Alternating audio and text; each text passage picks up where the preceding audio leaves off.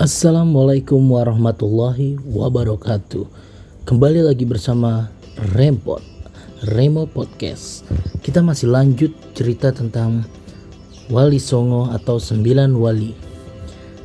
Kemarin kita sudah membahas Sunan Ampel dan Sunan Gresik. Sekarang kita sudah masuk ke episode ke berapa ya? Lupa kita ya ke Sunan Bonang. Bismillahirrahmanirrahim. Sunan Bonang dilahirkan pada tahun 1465 dengan nama Raden Maulana Makdum Ibrahim. Dia adalah putra Sunan Ampel dan Nyai Ageng Malila.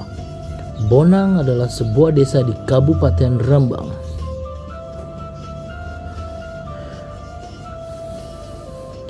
Sunan Bonang wafat pada tahun 1525 Masehi dan saat ini makam aslinya berada di kota Tuban. Lokasi makam Sunan Bonang ada dua karena konon saat dia meninggal kabar wafatnya dia sampai pada seorang muridnya yang berasal dari Madura. Sang murid sangat mengagumi dia sampai ingin membawa jenazahnya dia ke Madura. Namun, murid tersebut tak dapat membawanya dan hanya dapat membawa kain kafan dan pakaian-pakaian dia. Saat melewati Tuban, ada seorang murid Sunan Bonang yang berasal dari Tuban yang mendengar ada murid dari Madura yang membawa jenazah Sunan Bonang. Mereka merebutkannya. Di kota Tuban, setiap tahunnya diadakan peringatan Haul Sunan Bonang yang dilaksanakan setiap malam Jumat Wage di bulan Muharram.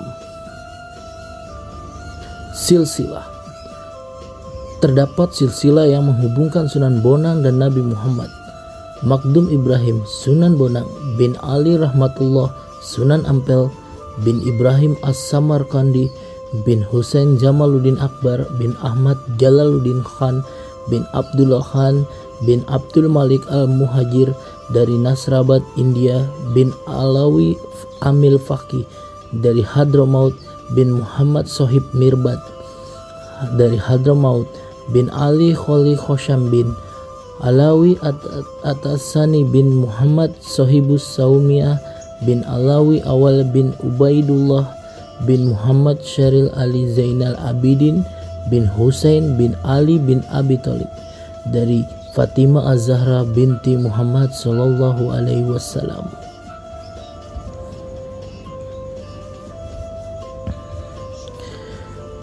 Pendidikan dan pengembangan ilmu keilmuan dalam hal pendidikan, Sunan Bonang belajar pengetahuan dan ilmu agama dari ayahandanya sendiri, yaitu Sunan Ampel. Ia belajar bersama santri-santri Sunan Ampel yang lain seperti Sunan Giri, Raden Patah, dan Raden Kusen. Selain dari Sunan Ampel, Sunan Bonang juga menuntut ilmu kepada Syekh Maulana Ishak, yaitu sewaktu bersama-sama Raden Paku Sunan Giri ke Malaka dalam perjalanan haji ke Tanah Suci. Sunan Bonang dikenal sebagai seorang penyebar Islam yang menguasai ilmu fikih, usuluddin, tasyawuf, seni, sastra, arsitektur, dan ilmu silat dengan kesaktian dan kedikdayaan menakjubkan. Bahkan, masyarakat mengenal Sunan Bonang sebagai seorang yang sangat pandai mencari sumber air di tempat-tempat yang sulit air. Babat Daha Kediri menggambarkan bagaimana Sunan Bonang dengan pengetahuannya yang luar biasa bisa mengubah aliran sungai berantas sehingga menjadikan daerah yang enggan menerima dakwah Islam di sepanjang aliran sungai menjadi kekurangan air. Bahkan sebagian yang lain mengalami banjir sepanjang perdebatan dengan tokoh Butolo Caya yang selalu mengecam tindakan dakwah Sunan Bonang. Terlihat sekali bahwa tokoh Butolo Caya itu tidak kuasa menghadapi kesaktian yang dimiliki Sunan Bonang. Demikian juga demikian juga dengan tokohnya Nyai Pluncing yang kiranya seorang Bahirawi penerus ajaran ilmu hitam calon arang calon arang yang dapat dikalahkan oleh Sunan Bonang. Karya sastra Sunan Bonang banyak mengubah sastra berbentuk suluk atau tembang tamsil antara lain suluk wijil yang dipengaruhi kitab Al-Sidik karya Abu Said Al-Khair Sunan Bonang juga mengubah tembang tambaat tombo ati dari bahasa Jawa berarti penyembuh jiwa yang kini masih sering dinyanyikan orang.